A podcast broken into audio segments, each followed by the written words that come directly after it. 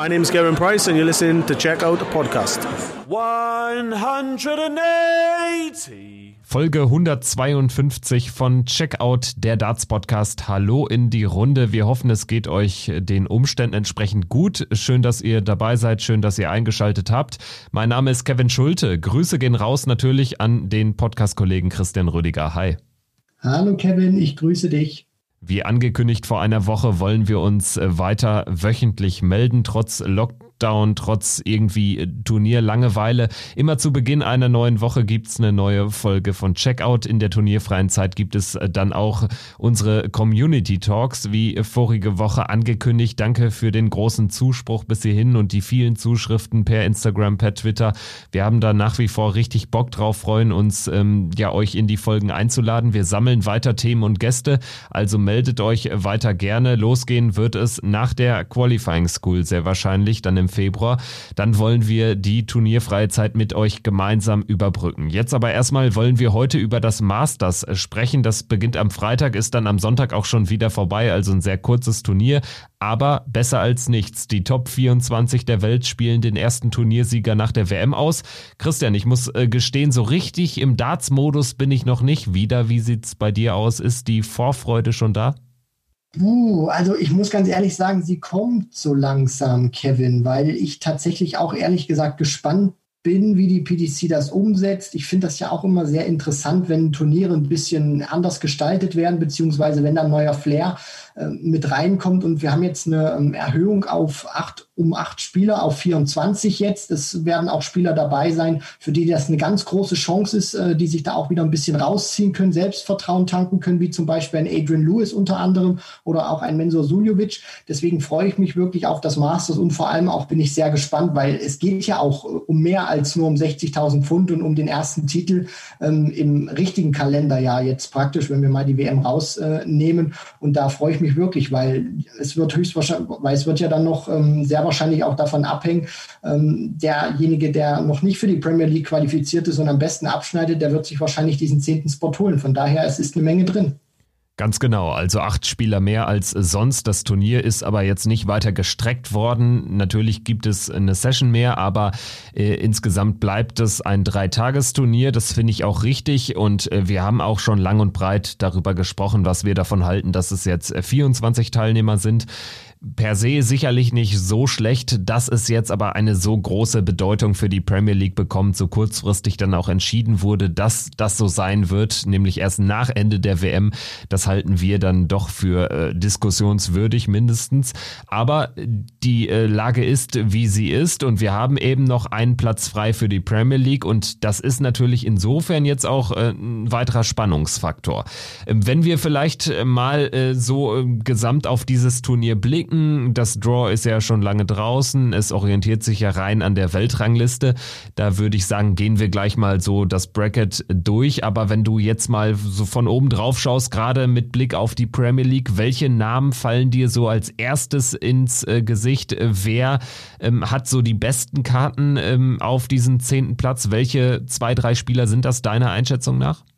Daryl Gurney hat das ja auch so gesagt. Er glaubt, es sind so zwei bis drei Spieler, zwischen denen es sich entscheiden wird. Ich sehe jetzt Gurney ehrlich gesagt, obwohl er diese Aussage getroffen hat, jetzt nicht unter diesen zwei bis drei Spielern, sondern für mich Chizzy so auf Platz eins gerankt. Natürlich auch wegen seiner WM-Performance, weil er auch gezeigt hat gegen Van Gerven, was er für ein unfassbar attraktiver Spieler für diese Money-Making-Machine PDC sein kann. Und dahinter wird es sich, glaube ich, auch entscheiden zwischen Michael Smith oder James Wade. Obwohl ich auch sagen würde, wenn jetzt ein Joe oder ein Simon Whitlock dieses Turnier gewinnt, ähm, da wüsste ich jetzt nicht. Also ich glaube schon, dass die dann den Spot bekommen würden. Aber wir gehen jetzt mal davon aus, es gewinnt jetzt keiner von, von äh, den genannten, also Cullen oder Whitlock, dieses Turnier oder irgendein anderer, sondern es pendelt sich jetzt wirklich ein zwischen Wade, zwischen ähm, Michael Smith und zwischen Dave Chisnell, würde ich sagen. Es entscheidet sich zwischen den drei Spielern. Ja, James Wade und Dave Chisnell sind ja auch die einzigen beiden gesetzten Spieler, die einzigen beiden Top 8 Spieler, die noch kein Ticket sicher haben. Also die sind natürlich schon per se so ein bisschen im Vorteil. Dann ähm, Daryl Gurney sicherlich, äh, wenn so ein Mann ins Halbfinale oder ins Finale kommt, ich glaube, er braucht schon fast das Finale, dann ist er sicherlich auch ähm, ob seiner vergangenen Jahre, er war dort eben immer in der Premier League dabei, dann wäre er noch ein Kandidat. Aber ich würde vor allen Dingen auch einen Blick werfen auf zum Beispiel Beispiel solche Namen wie Christoph Ratajski oder ähm, auch einen Mervyn King letztlich. Also wenn der nochmal ein Finale erreicht, dann spielt er sein zweites äh, Finale ähm, in kurzer Zeit und dann äh, wäre auch so jemand dann in der Verlosung. Stephen Bunting zwangsläufig auch, wenn der ganz weit kommt, bedingt durch seine Halbfinalteilnahme bei der WM. Aber auch Joe Cullen ist äh, da so ein Outside-Shot. Aber realistisch betrachtet muss man sagen, all die genannten Namen, Gurney, Bunting, Cullen, King, die müssen mindestens ins Finale kommen, wenn nicht sogar das Turnier gewinnen. Das gilt dann auch für Ian White, für einen Menzo Suljovic, Johnny Clayton, alle anderen im Prinzip. Und dann gibt es eben, ja, mit Wade, mit Chisnell, äh, mit Michael Smith drei Spieler, die ähm, ja jetzt dann doch äh, mit einem Vorteil reingehen, bedingt auch durch ihre Ranglistenposition. Das sind Top Ten Spieler und dementsprechend sind sie normalerweise eigentlich immer in der Premier League dabei, aber bedingt durch äh, D'Souza, durch äh, äh Vandenbergs äh, Nominierungen, durch äh, Glenn Duran, den man natürlich nicht rausnehmen konnte, haben sie noch kein Ticket sicher und das äh, dürfte dann spannend werden. Ich würde sagen, wie angekündigt, lass uns gerne mal durch dieses Bracket gehen. Ähm, es ist das erste Turnier seit sieben Jahren das nicht Michael van Gerven ähm, anführt, das erste große ähm, äh, Turnier nach der WM. Gervin Price ist die neue Nummer eins und wird entweder auf Joe Cullen oder auf Stephen Bunting treffen. Ja, was hältst du so von den möglichen Paarungen von diesen drei Leuten dort im oberen Segment des Draws?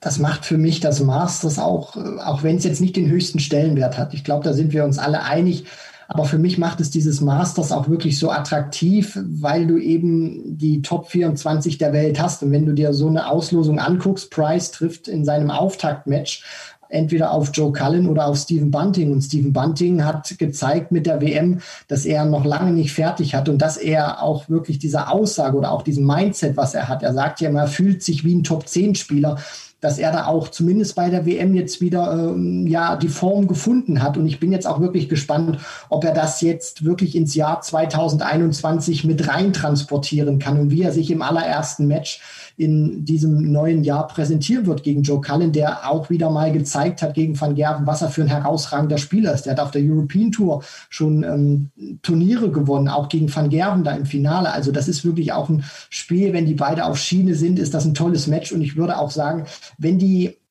ihr A-Game bringen dann gegen Gervin Price, dann wird das auch eine schwierige Nummer für den Iceman werden. Und das Masters und der Iceman sind ja bislang noch nicht so die ganz großen Freunde gewesen, Kevin. Also da kam ja noch nie übers Viertelfinale hinaus. Das muss man sich auch mal vorstellen, obwohl natürlich jetzt auch wieder andere Voraussetzungen sind. Aber ich finde es auch ehrlich gesagt ganz interessant zu sehen, wie er sich jetzt so verhält. Wir hatten die Situation mal bei Cross gehabt, mal bei Wright. Jetzt kommst du eben als Weltmeister dahin. Alle äh, haben dich noch ein bisschen mehr im Fokus. Und du weißt natürlich auch, vielleicht spürt er den Druck noch ein bisschen mehr, ist vielleicht ein bisschen verkrampft am Anfang oder er genießt es ganz einfach. Es gibt ihm einfach ein, richtig freies Gefühl und er fegt da Cullen oder Bunting von der Bühne weg. Aber alles in allem muss ich sagen, wirklich eine hochinteressante Konstellation. Also ich glaube ganz fest daran, dass Gervin Price ein Weltmeister sein wird, der da jetzt nicht äh, irgendwie über kurz oder lang dran zerbrechen wird, wie das zum Beispiel so ein bisschen bei Rob Cross passiert ist über die Jahre. Klar, man darf nicht vergessen, Cross hat zwei große Major-Turniere 2019 gewonnen, aber infolge der WM hat sich ja jetzt doch gezeigt, dass Rob Cross keiner ist, der den Dartsport dominiert. Gervin Price ist aber einer der Dominatoren, zusammen mit Michael van Gerven, vielleicht auch mit Peter Wright weiterhin. Und ich denke, er wird das auch auch äh, bleiben und sicherlich äh, unter Beweis stellen, wenngleich man natürlich ähm, auch gegen einen Joe Cullen oder einen Stephen Bunting, wenn äh, diejenigen da äh, ihr absolutes A-Game an den Tag bringen und es bei Price vielleicht ein bisschen hakt, dann äh, kann man da ganz schnell rausgehen. Auch als Nummer eins der Welt ist ja Michael van Gerven im Vorjahr auch passiert, der ist an Johnny Clayton gescheitert. Also das macht das Masters ja auch so ein bisschen aus. Du darfst dir eigentlich ähm, keine Schwächephase leisten, weil dafür ist die Konkurrenz per se zu stark. Schauen wir dann auf die Nummer 8 der Welt, auf Gary Anderson. Der bekommt es entweder mit der 9, mit Michael Smith, oder mit der 24, so gerade reingerückt ins Turnier, Adrian Lewis zu tun. Smith gegen Lewis, das ist das Duell zweier ja, Sorgenkinder Die haben beide eine sehr, sehr schlechte WM und im Prinzip eine sehr, sehr schlechte Entwicklung in den letzten Monaten genommen. Wobei man ja schon sagen muss, man kann sie jetzt nicht so per se vergleichen. Also Michael Smith äh, darf man jetzt auch nicht zu sehr niederschreiben, nur weil er, in Anführungsstrichen, nur weil er jetzt zum zweiten Mal in Folge in seinem ersten WM-Match rausgegangen ist. Adrian Lewis, da ähm, hakt die Krise oder da rührt die Krise ja schon seit längerem, also seit viel längerem als beim Bully Boy. Nichtsdestotrotz für mich eine spannende Begegnung und ich bin sehr gespannt, was wir vom äh, Jackpot Adrian Lewis erwarten können, denn im Prinzip kann er natürlich in dieses Turnier gehen und sagen, das ist ein Geschenk der PDC, dass ich hier die theoretische Chance habe, mich vielleicht sogar für die Premier League zu qualifizieren. Absolut. Und du darfst ja auch nicht vergessen, also spinnen wir mal wirklich diesen äh, Bogen zu Ende. Der gewinnt dieses Masters vollkommen überraschend. Dann würde ich sogar äh, nicht abschreiben, dass der tatsächlich nicht in die Premier League kommt, weil wir dürfen nicht vergessen, wir reden hier immer noch über Jackpot Adrian Lewis, über ja, den ehemaligen Ziehsohn natürlich auch von Phil Taylor. Das ist ja auch so ein bisschen interessant mit Michael Smith, der ja auch von Gary Anderson anfangs unterstützt wurde. Also die haben beide so ein bisschen so ein paar Ziehpapas gehabt im Dartsport, kann man ja auch so sagen. Und äh, Adrian Lewis ist genauso wie Michael Smith einfach ein brutales Talent. Die haben so eine unverschämt leichte Wurfbewegung und es wirkt fast wirklich äh, teilweise auch beleidigend für, für harte Arbeiter im Dartsport, wenn die da einfach so locker flockig nur 180 reinwerfen. Aber bei den beiden, finde ich, sieht man auch immer ganz gut, was der Kopf mit einem so machen kann. Also Adrian Lewis, finde ich, der denkt in den vergangenen Jahren sehr, sehr viel ähm, nach und das tut seinem Spiel nicht gut, weil das immer einer war, der hat einfach von der Leber frei weggespielt. Und wenn Michael Smith auch so einer ist, der da hochgeht, sich nicht wirklich eine Platte macht, dann fegen die nahezu jeden, jeden von Bord. Aber ich würde schon sagen, dass Adrian Lewis in dieser Partie natürlich der Außenseiter ist, weil Smith, den hat jetzt diese Niederlage bei der WM runtergespült gegen Jason Lowe, ist jetzt aus den Top 8 rausgefallen, aber eben auch, weil er dieses WM-Finale zu verteidigen hatte. Adrian Lewis hat jetzt im Vorfeld angekündigt, er will für 2021 angreifen. Das sind natürlich gute Nachrichten für alle Jackpot-Fans. Auf der anderen Seite, Kevin, muss ich ganz ehrlich sagen, weiß ich nicht, wie ich diesen Aussagen wirklich trauen kann, weil wir haben schon so oft von Lewis gehört, er kniet sich viel mehr rein, er steht viel häufiger an Bord, aber das hat er bislang noch nicht in Leistung ummünzen können, sondern er ist jetzt wirklich sukzessive jetzt auch in den Rankings in den letzten Monaten wieder abgefallen und deswegen für mich eine hochinteressante Partie, wer auch wirklich mit einem guten Gefühl ins Jahr 2021 startet. Das ist für zwei solche Kopfspieler wie Lewis und Smith extrem wichtig. Ja, nicht das Auftaktmatch in 2021 zu verlieren. Dann würde es gegen Gary Anderson für den Sieger gehen oder dann geht es gegen äh, Gary Anderson für den Sieger und auch das wäre natürlich eine besondere Partie. Lewis Anderson ist ein früheres WM-Finale. Anderson gegen äh, Smith ist natürlich auch so ein ewig junges Duell zwischen zwei Leuten, zwischen dem früheren Mentor und dem früheren Schützling. Also was natürlich auch immer äh, ja ein gewisses Spannungspotenzial hat. Also das sind schon ganz ordentliche Begegnungen zum Auftakt ins Dacia 2021. 2021 nach der WM. Äh, gehen wir weiter im Draw und schauen auf die noch Nummer 4 der Welt. Rob Cross muss sich gewaltig strecken in diesem Jahr, um diesen ähm, Status nur ansatzweise halten zu können. Also realistischerweise ist er nicht mal mehr ein Top 16 Spieler, wenn wir jetzt ein Jahr weitergehen. Also selbst dafür braucht es äh, den ein oder anderen richtigen Erfolg in diesem Jahr. Bei diesem Turnier geht es aber ja eh nur um Geld und nicht um Geld für, für die Order of Merit. Also kann man vielleicht da ja auch ähm, als ein Rob Cross, als ein Spieler, der echt viel zu verteidigen hat, in diesem Jahr dann doch äh, mit relativ ähm, lockerem Gemüt in so ein Turnier starten. Was meinst du? Rob Cross äh, spielt entweder gegen Glenn Durant oder gegen Mervyn King das Turnier, das Masters ist ja, finde ich, auch immer so besonders, weil es eine große Chance bietet für Spieler, die negative Momente hatten in der jüngeren Vergangenheit. Und Rob Cross ist natürlich einer, der dazu zählt. Also diese Niederlage gegen Dirk van Dijvenbode, auch wenn sie eng war, ähm, Cross fehlen, fehlen einfach diese Resultate, diese wirklich guten Momente, jetzt auch mal ein Turnier auf einem qualitativ hohen Niveau zu spielen und dann natürlich auch mal wieder dieses Gefühl zu haben, wie es denn eigentlich ist, auch mal wirklich mehrere Matches hintereinander zu gewinnen oder dann sogar auch mal Turniere zu gewinnen. Und deswegen, du hast das angesprochen, es geht hier nicht für die Order of Merit, deswegen kann er da auch schon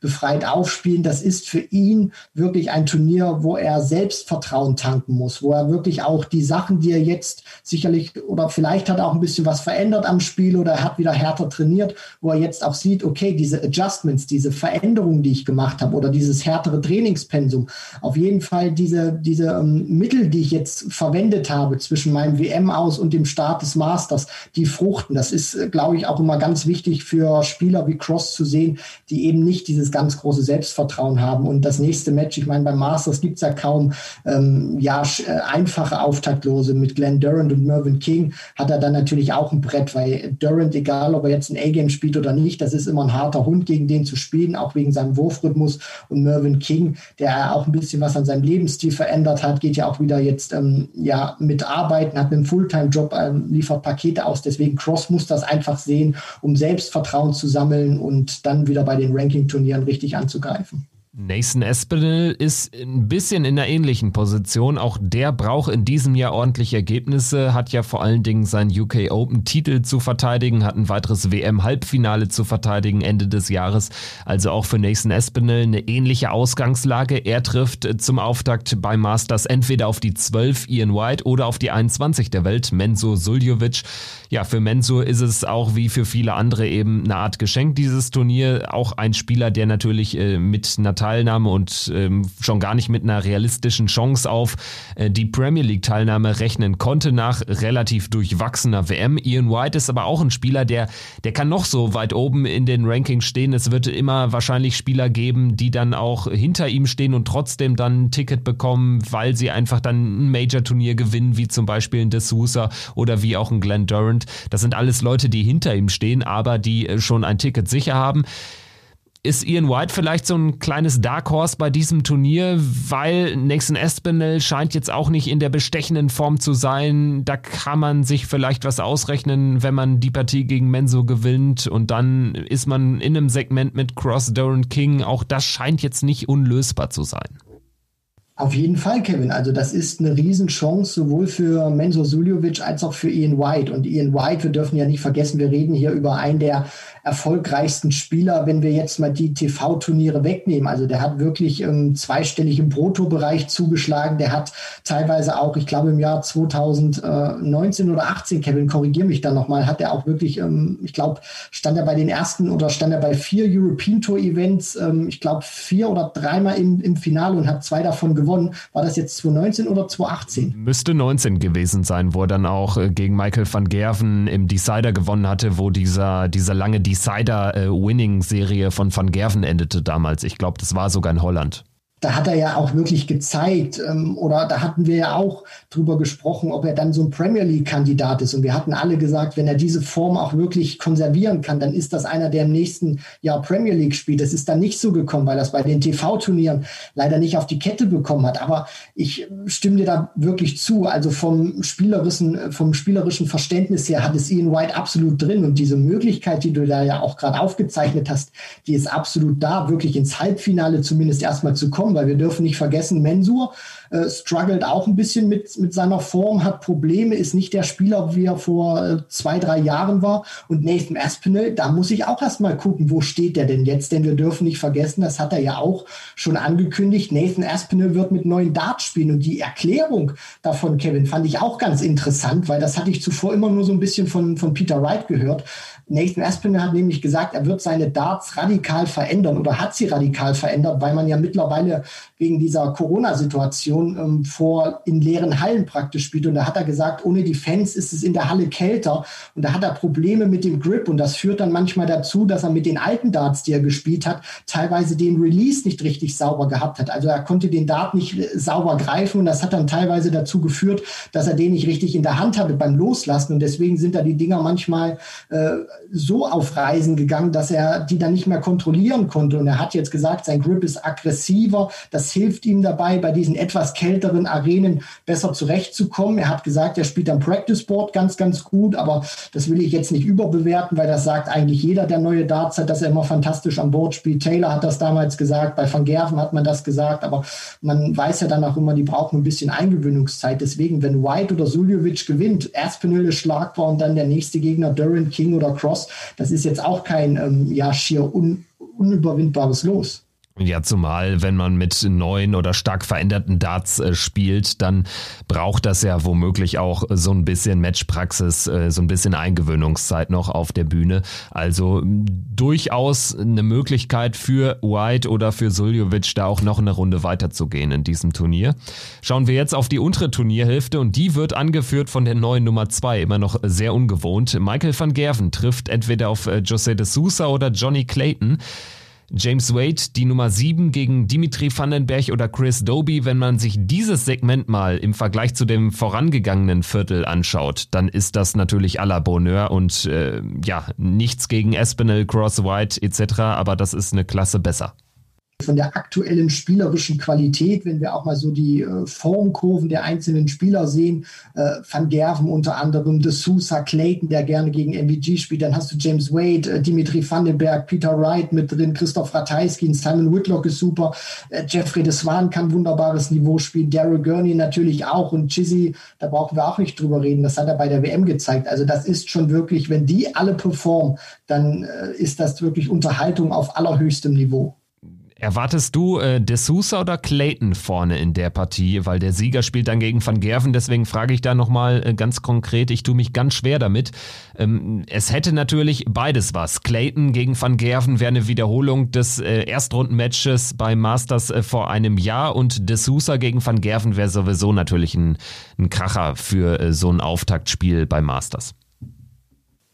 Ich tue mich da ehrlich gesagt auch noch ein bisschen schwer, Kevin, weil ich das nicht so richtig einschätzen kann. Auf der einen Seite Van Gerven gegen Clayton hat natürlich auch was. Klar, Van Gerven ist dann natürlich auch aufgrund seines Standings für viele immer der Favorit, aber Johnny Clayton hat ja auch in der Vergangenheit gezeigt, das ist einer, der ein unfassbares Niveau spielen kann, der Michael van Gerven kitzeln kann, der sich tolle Duelle mit MVG geliefert hat. Und du sprichst das ja an, die äh, vergangene ähm, Saison oder besser gesagt den Auftakt, wo Johnny Clayton derjenige war, der diese Siegesserie von 20 Siegen in Folge von Michael van Gerven beim Masters dann mal abrupt beendet hat. Deswegen, also so eine Partie, die hat für mich auch immer eine gewisse Würze, weil man ja auch dazu neigt, immer Johnny Clayton ein bisschen zu unterschätzen. Aber das ist einer, der liebt es, gegen Van Gerven zu spielen. Und auf der anderen Seite José de Sousa, äh, diese Paarung finde ich auch schon extrem geil, muss ich ganz ehrlich sagen. MVG gegen de Sousa, wenn die beide drauf sind, zwei hervorragende Scorer, de Sousa auch einer, der auch wirklich diese Back-to-Back 180s werfen kann. Also da könnten wir uns auch auf ein Feuerwerk einstellen. Aber ich lege mich jetzt einfach mal fest und sage, es wird José de Sousa gegen Michael van Gerben. Ja, ich bin tatsächlich bei Clayton so ein bisschen. Ich habe irgendwie das Gefühl, dass er es machen wird, knapp machen wird und dann aber gegen Van Gerven ja, ein zweites Mal in Folge zu gewinnen, das glaube ich eher nicht. Deswegen äh, würde ich auf Van Gerven tippen. Wir werden aber natürlich, äh, wenn wir jetzt das äh, Draw gleich äh, ganz durchgegangen sind, ähm, am Ende vielleicht auch nochmal unsere Halbfinaltipps einfach mal loswerden, wie wir das was schon traditionell bei diesen Major-Turnieren zuletzt gemacht haben. Äh, James Wade, äh, wir haben ihn jetzt schon erwähnt, die Nummer 7 der Welt, der Spieler neben Dave Chisnell, ähm, der als gesetzter Spieler immer noch nicht für die Premier League nominiert ist. Also dementsprechend ähm, ja, wird er vielleicht auch mit ein bisschen Wut im Bauch spielen, Fragezeichen, oder aber James Wade, bei dem weiß man ja eh nicht so genau, ob er überhaupt Bock hat auf die Premier League. Ähm, ja, würde ich auch gar nicht mal so ein Ausrufezeichen hintersetzen. Also das könnte ich mir auch vorstellen, dass er im Prinzip gar nicht mal, ja, so, so angepisst darüber ist, dass er nicht nominiert ist, weil ähm, ja, Premier League bedeutet natürlich auch viel Reisestress, aber man hat natürlich auch ähm, sicheres Geld und vor allen Dingen die Chance auf einen richtig großen Preisgeldtopf. Also ist eine spannende Frage. Er äh, trifft entweder auf Dimitri Vandenberg oder Chris Doby. Chris Doby ist äh, so einer der größten Außenseiter. Also wenn er das Turnier gewinnt, dann, äh, ja, das fände ich fast schon lustig, wenn Chris Doby dann in die Premier League kommt nach diesem verkorksten Jahr.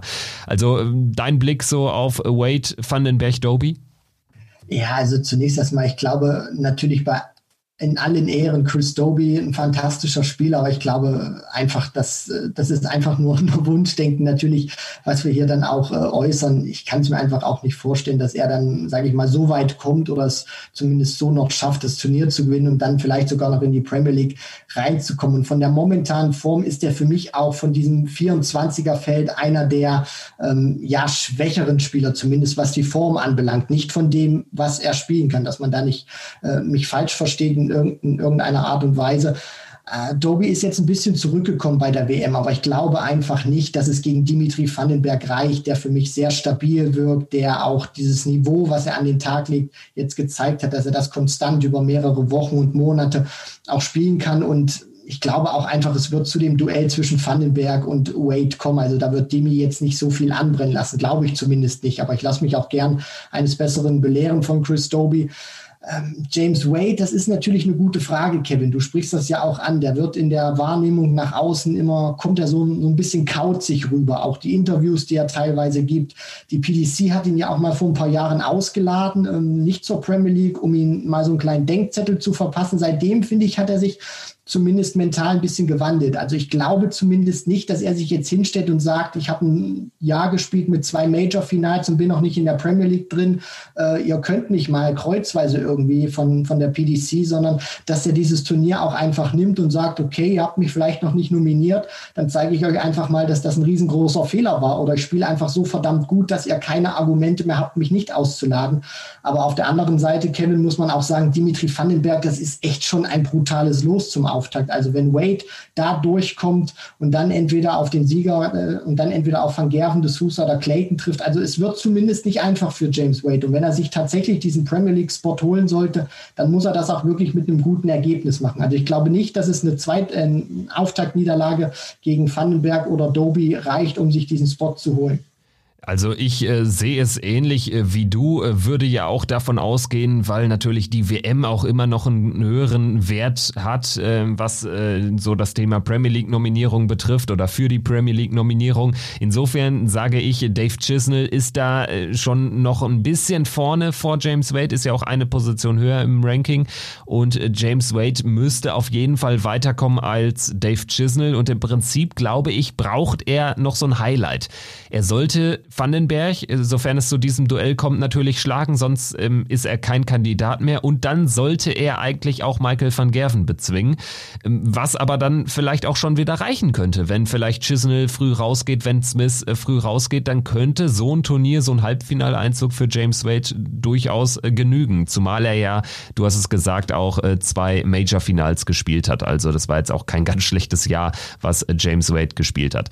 Schauen wir dann jetzt noch auf ähm, ja, das letzte Viertel beim Masters. Peter Wright ist die Nummer drei der Welt, trifft entweder auf Ratajski oder auf Whitlock. Ratajski Debütant bei diesem Turnier, wäre aber auch ähm, unter alten äh, Regularien dabei gewesen als 14 der Welt, also hat ja wirklich ähm, auch ein tolles Jahr gespielt, insgesamt eine gute Entwicklung genommen.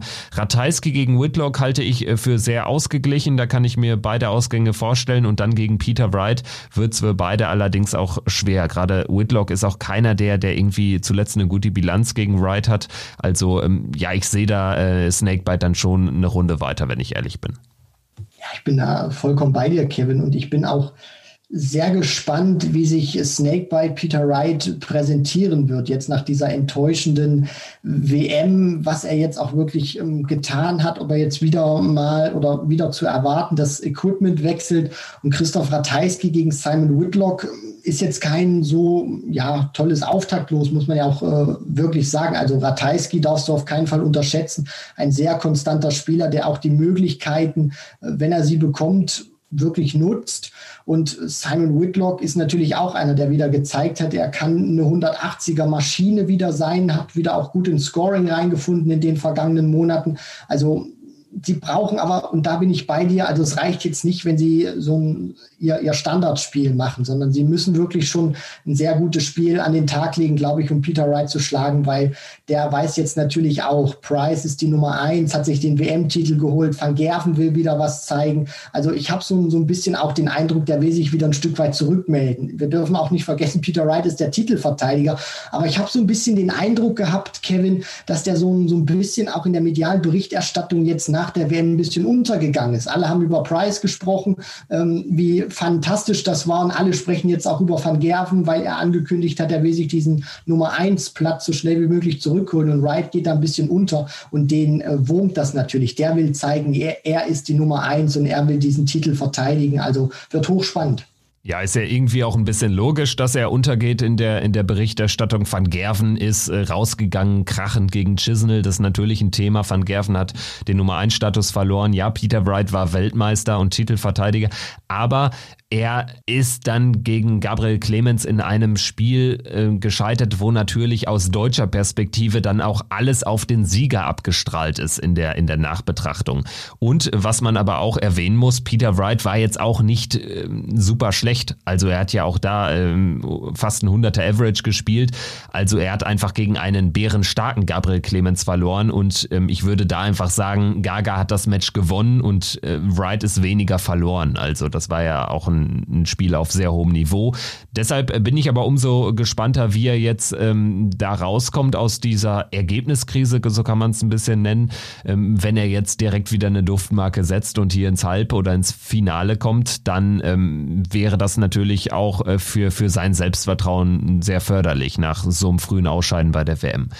Dave Chisnell ist jetzt äh, schon häufiger gefallen. Die Nummer 6 der Welt, der höchstplatzierte, noch nicht äh, für die Premier League nominierte Spieler, trotz WM-Halbfinale. Ansonsten war es in dem Jahr aber auch nicht ganz so viel muss man der Wahrheit halber auch erwähnen. Er trifft entweder auf Daryl Gurney oder auf Jeffrey Deswan. Gurney kommt aus einer für seine Verhältnisse überraschend guten WM. Viertelfinale gespielt, 4-5, erst im Decider am späteren Champion Prize gescheitert.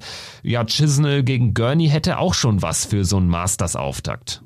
Absolut. Also Daryl Gurney ist ja auch ein Spieler, ich glaube, der jetzt nicht so eine Strahlkraft hat, wie eben schon angesprochen, ein Peter Wright, ein Gervin Price oder ein Michael van Gerven. Aber das ist auch immer einer, der sich vom Kopf her zutraut und der auch weiß, wenn ich mein bestes Spiel an den Tag bringe, dann kann ich van Gerven schlagen, dann kann ich Wright schlagen, dann kann ich Price schlagen, dann kann ich sie alle schlagen. Und ähm, das ist natürlich auch immer etwas, was Daryl Gurney, glaube ich, auch sehr hilft, wenn er dieses Mindset hat, dass er jeden schlagen kann. Und vor allem auch, er hat jetzt oder er kam jetzt auch wieder zurück. Also dieses nicht so gute Jahr, was er gespielt hat, dann zumindest mit so einer ähm, guten WM zu, ähm, zu beenden, das spricht dann auch schon wirklich für ihn, weil es hat jetzt nicht wirklich auch so viel ja, ähm, vertrauenserregende Matches für ihn gegeben, wo er sich auch wirklich drauf hochziehen konnte. Deswegen, also ich bin da vollkommen auch bei dir, so, so, eine Partie zu sehen zwischen Dave Chisnell und Daryl Gurney, das wäre für mich hochinteressant. Und Jeffrey Deswan, ähm, ja der letzte praktisch. Also es sind ja insgesamt sechs Debütanten neben ähm, Jeffrey Das waren dann natürlich auch noch die schon angesprochenen Chris Doby, Christoph Ratajski, den du genannt hast, José de Sousa, Glenn Durant und Dimitri Vandenberg. Bin ich gespannt, wie er sich wirklich verkaufen wird, weil wir wissen auch, wenn der auf Schiene ist, dann kann der jeden ärgern. Deswegen, ähm, ich glaube aber auch nicht, dass es reichen wird. Also ich gehe da mit dir, Kevin, und sage, es wird Chisney gegen Gurney in Runde zwei sein und da freue ich mich einfach drauf. Ich glaube, Daryl Gurney ist jetzt nicht so ein idealer Gegner für Deswan. Deswan spielt sehr gerne natürlich dann auch gegen, gegen die schnellen Spieler. Gurney ist ja eher einer, der so ein bisschen bedächtiger wirft und ich glaube nicht, dass ähm, ja, äh, das so ein, so ein guter Gegner für Deswan ist. Insofern äh, bin ich da auch bei Gurney und jetzt äh, würde ich abschließend sagen, schauen wir doch mal, was wir so ähm, für Halbfinals voraussagen. Das ist natürlich jetzt bei einem 24er Feld noch ein bisschen, bisschen schwieriger, ein bisschen diffiziler als sonst beim Masters. Ich lege mal vor, ich fange mal mit der oberen Hälfte an und würde da einfach mit dem Selbstvertrauen des Weltmeisters, mit Gervin Price gehen, der im Halbfinale trifft auf ja, dieses für mich dann doch mit Abstand schwächste Viertel. Äh, wer macht's da? Ganz schwer. Also Espinel mit neun Darts glaube ich nicht. Man könnte fast sagen Ian White und ja, ich, ich, ich gehe einfach mal auf die Überraschung. Ich sage Price gegen White im Viertel, im, im Halbfinale. Und du? Ähm, ich werde tatsächlich jetzt meinen Tipp raushauen, mit dem ich wahrscheinlich sehr alleine stehen werde und den ich sehr exklusiv habe. Ich glaube tatsächlich daran, dass Gary Anderson im Viertelfinale auf Gervin Price trifft. Und Anderson hat ja auch gesagt, er will 2021 richtig angreifen, dass Anderson tatsächlich Price rausnimmt und ins Halbfinale geht und dort dann auf äh, Glenn Durant trifft. Also Anderson gegen Durant ist für mich mein Halbfinaltipp. In der unteren Hälfte, da äh, wird es natürlich auch nicht leichter. Michael van Gerven könnte eventuell wieder gegen Clayton ausscheiden, wie erwähnt. Ähm, Dimitri Vandenberg gegen Michael van Gerven, das Viertelfinale, was es nicht gab. Bei der WM könnte jetzt ein Masters-Viertelfinale sein.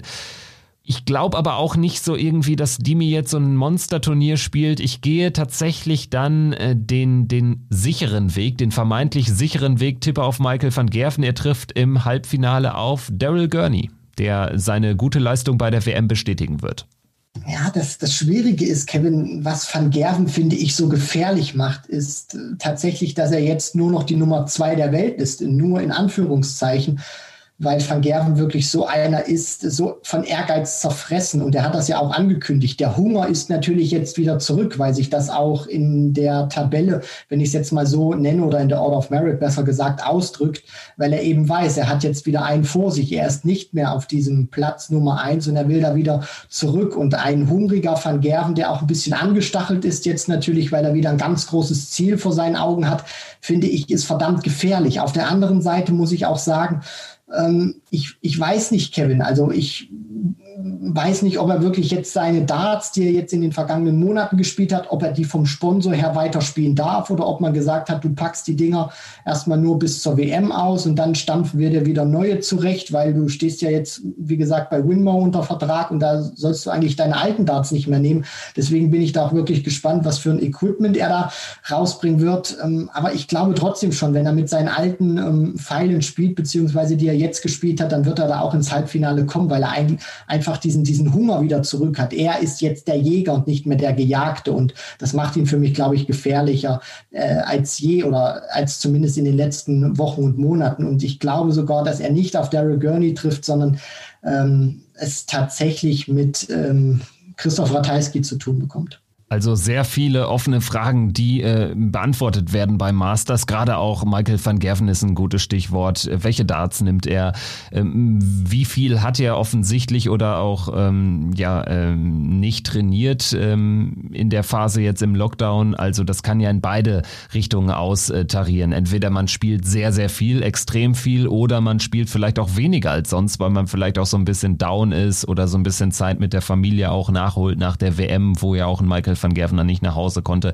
Sind alles offene Fragen, spannende Fragen, die es äh, zu beantworten gilt beim Masters äh, vom 29. bis 31. Januar. Das heißt, auch in einer Woche wissen wir schon, wer das Turnier, das erste große Turnier nach der WM gewonnen hat. Und wir werden dann in genau einer Woche auch drüber sprechen. Hier bei Checkout, der Darts Podcast. Danke fürs Zuhören. Bleibt uns gewogen, bleibt gesund und wir hören uns dann in einer Woche wieder. Macht's gut. Ciao.